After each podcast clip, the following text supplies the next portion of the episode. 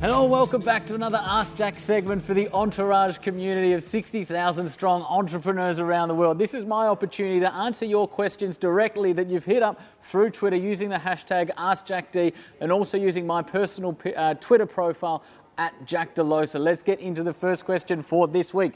Michael Viney says, Hi, Jack Delosa. What do you think are the top three things investors want to see in a pitch presentation? Michael, great question. Three things they want to see. Firstly, they want to see you. And when I say you, they want to see the real you. What drives you? How big are we thinking? What's your personal vision? Why uh, does the vision of this business align to your personal vision? I want to know, are you passionate about this vehicle and are you in it for the long term? Second thing I want to see is a great team.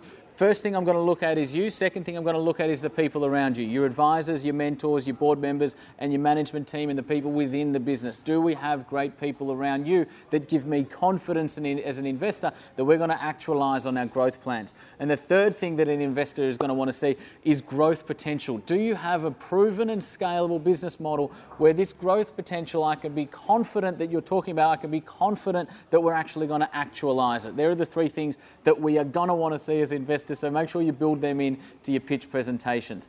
Second question comes from Brendan Purd, who says, G'day Jack, any tips for gaining exposure and growing your audience on a small budget? Brilliant question, Brandon. Reason because, as early stage businesses, just about every early stage business has zero budget. If they're lucky, they've got a small, limited budget. What I'm going to talk to you about today in terms of gaining exposure and growing your audience are the three P's. Please write them down. The three P's. Number one is PR every business has a story. If you are an early stage business doing something innovative, you are the exception to the rule. The media love it when somebody or something is the exception to the rule. Tell your story through the media, allow them to build your brand in a way which costs you nothing. The second P, partnerships. Partner with complementary organisations. Some businesses in your space or in similar spaces have probably spent decades and tens or not, if not hundreds of millions of dollars building customer bases of 10,000 um, people within your audience, or 100,000 people, or even millions of people within your audience. Partner with those organizations, incentivize them to market your products or service to their audience, and immediately you've gained a lot of leverage by going through a pre existing audience. And then the third P is publishing. We are living in a content economy. Business at a fundamental level is about exchanging value. The best way to deliver value to potential customers and prospects before they buy from you is adding value to them by educating them or entertaining them or adding some level of value to their lives through content before they buy from you. Use this as an opportunity to build relationship and build trust with people at a, you know, at a mass sort of scale that is going to hold you in very good stead on a limited budget.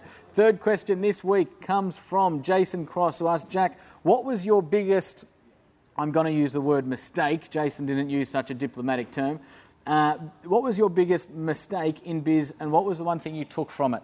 Jason, biggest mistake is in the early years I spread myself too thin. It is the number one uh, barrier to growth I see in startup businesses all over Australia in that you guys try and do too much. Stop it. Having said that, I was very guilty of it when I was in the startup years as well. What I've found now is that the less I do, the more I do. Pick one thing.